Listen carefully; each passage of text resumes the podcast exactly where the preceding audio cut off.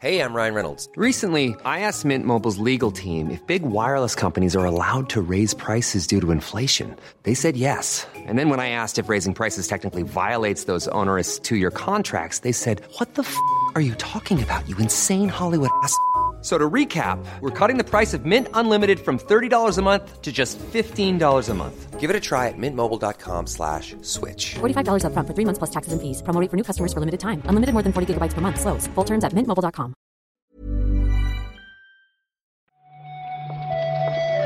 Buenos días, bienvenidas, bienvenidos a esta nueva recarga activa, la del lunes 22 de noviembre. Vamos a saludar a Marta Trivi. ¿Qué tal, Marta? Buenos días, Pep. Eh, ¿Cómo te ha ido el fin de? ¿Qué tal estás tú?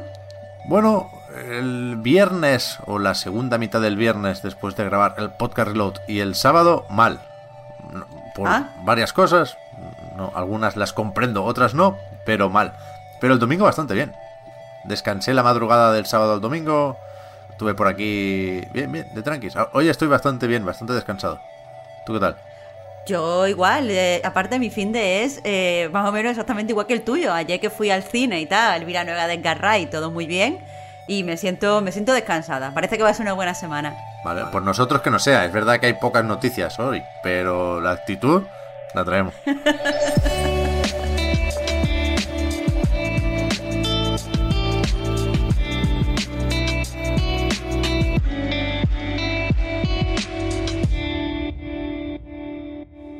Empezamos con una disculpa. Esto siempre está bien. Hay que saber admitir los errores.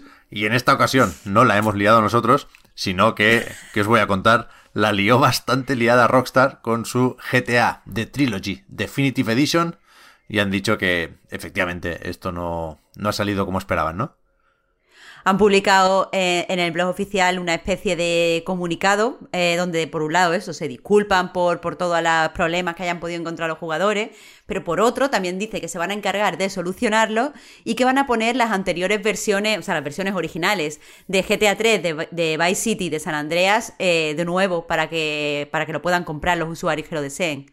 Hmm, Lo de poner las versiones clásicas, lo llaman ellos, creo que es clave. A ver si no se queda en el PC y hay también alternativas en consolas, ¿no? Pero a mí en este comunicado me falta saber cuáles son los planes para arreglar el, el follón este, porque el otro día de hecho lo comentábamos también en el podcast. Aquí puede ser que se arremangue la propia Rockstar o que eh, le toque a Groove Street Games, recordemos que es el estudio que se ha encargado de esta edición no tan definitiva, pero bueno, veremos. Supongo que lo primero es reconocerlo y.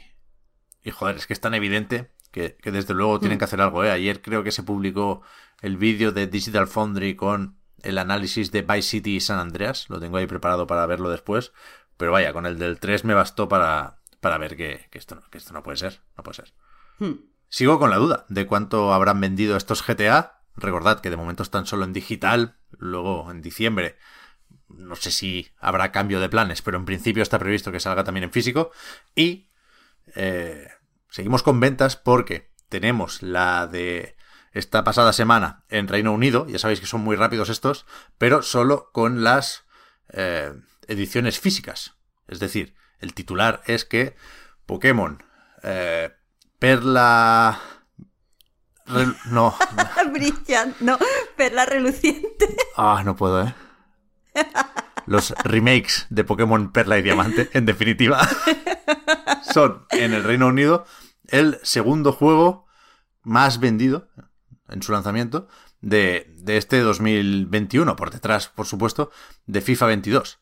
Es decir, insisto, ¿eh? aquí solo cuentan cajas y cartuchos o discos, pero que le ha ganado a Call of Duty Vanguard. Eh, claro, pero hay que especificar que tampoco cambia demasiado las cosas, pero hay que especificar que estamos hablando de las dos, eh, de los dos juegos combinados. Es decir, de Diamante Brillante y Perla Reluciente juntos. Si a alguien le interesa, eh, Diamante Brillante es el más popular. Eh, pero, pero quieras que no, eh, según dicen, podemos leer en Games Industry, las ventas han caído un 26% con respecto a espada y escudo. Que podemos decir, bueno, eh, quizá es porque son remake, pero no, no sé, no sé, no, no parece que estén tan interesados los fans de Pokémon. Bueno, yo creo que hay un poquito de que espada y escudo eran novedad, efectivamente hay un poquito de que algunos estarán esperando y ahorrando ese dinero anual destinado a Pokémon para Arceus, ¿no? Y, algo se notará también eh, el cambio a lo digital, ¿no? Evidentemente en, Nintendo, en Switch y quizás especialmente en, Pokémon los porcentajes no son tan altos como en un Call of Duty, pero, pero también se nota, evidentemente.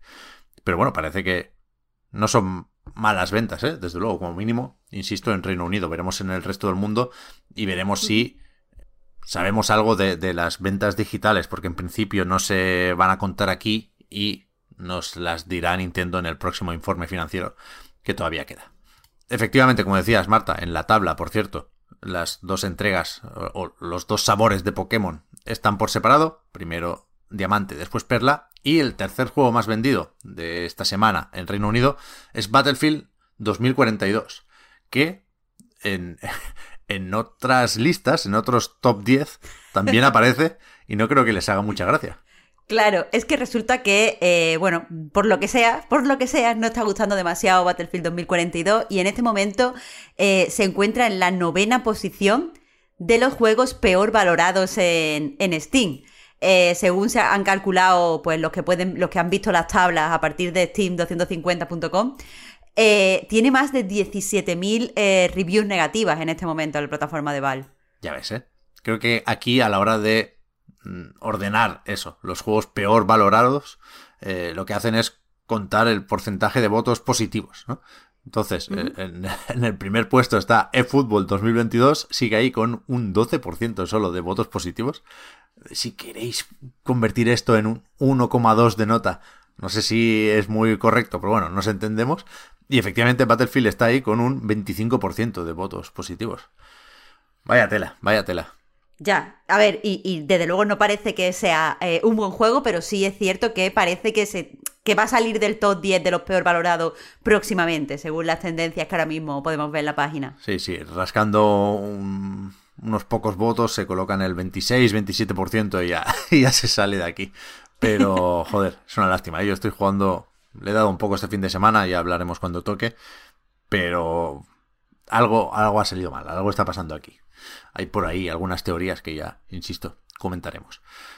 Una aclaración muy rápida que ha hecho Sega al presentar y comentar sus últimos resultados financieros en relación a esa alianza con Microsoft y eh, su estrategia para el ya famoso superjuego, aclaran que, como creo que era más o menos evidente, ¿eh? pero insisten en que eso solo se traduce en apoyo técnico, que no se habla en ningún caso de exclusividad de, ese superjuego. Claro, y tampoco de que Microsoft vaya a estar ayudando en el desarrollo más allá de eh, pues proporcionar, darle las tecnologías que, tiene Azure, vaya. También recuerdan eso, ¿eh? que, la relación con Microsoft es especialmente buena ahora que les han ayudado eh, vía Relic a hacer Age of Empires 4. También trabajaron con Creative Assembly en, en Halo Wars 2, así que a tope con. Eso, eso no cambia, eso, eso siempre sigue así. Y acabamos con Riot, porque no para esta gente. Por un lado, se ha confirmado que habrá, como todos suponíamos, eh, segunda temporada de Arkane en Netflix, que ya, ya se han puesto con la producción. Claro, en ese sentido, eh, teniendo en cuenta además que ha sido pues la serie más popular, más exitosa de Netflix y que ha tenido eh, una, una, aceptación dentro de la crítica pues estupenda, ha tenido mm, pues muy buenas reviews, eh, sí que sabemos que, aunque aún no tenga fecha de lanzamiento, sí que se va a acelerar un poquito la, la producción. Entonces no mm, deberíamos pensar que esto va a tardar más de dos años en llegar. Supongo que es normal, ¿eh? que ya le han pillado el truco, que ya tienen trabajo adelantado. El que sí va a tardar justamente dos años, fíjate, es Project L, el juego de lucha de Riot, que han enseñado estos días bastante gameplay. Yo cuando escuché que habíamos visto algo más del juego, no pensé que, se viera tanta pelea. Pero eso, creo que tiene algo que ver con el final de la primera temporada de Arkane, porque en el tráiler pone Riot X Arkane Epilogue. Pero hablamos aquí de Project L, del juego de lucha que se anunció hace un tiempo, que, eh, aunque es evidente que ha progresado lo suyo, eh, nos recuerdan que no estará listo ni este año 2021 por supuesto, ni en 2022. Con lo cual, como pronto, 2023 y a ver si cae antes alguna beta o alguna prueba para equilibrar el plantel, como se suele hacer con los juegos de lucha. Pero tiene buena pinta, ¿eh? No es esto todavía un Guilty Gear Strive, pero joder, se ve bastante guay. Yo no, pensé que tiraran tan decididamente por el rollo cel shading, me gusta. A mí también, la verdad es que se ve bastante, bastante chulo. Y es lo que tú decías al principio, Pep, eh, que parece que, que, Riot está como en, en racha. Sí, sí, yo no esperaba tanto, tanto, tanto cuando anunciaron, creo que fue por el décimo aniversario, que iban a diversificar su catálogo a lo loco. Cuando se anunció Valorant y compañía, cuando dejó de ser Riot solo una empresa de LOL. Y, y, joder, es alucinante lo que tienen aquí entre el Forge, la serie. Chapó. Se les viene, se les viene años importantes, sí. Sí, sí. Pues al final se había noticias, Marta. Yo no sé por qué siempre lo pintamos todo tan mal, joder. Por ser lunes, claro. claro. Mañana vuelve la recarga activa. Así que muchas gracias por haber comentado la jugada, Marta. Y hasta ahora. Muchas gracias a ti, Pep. Hasta mañana.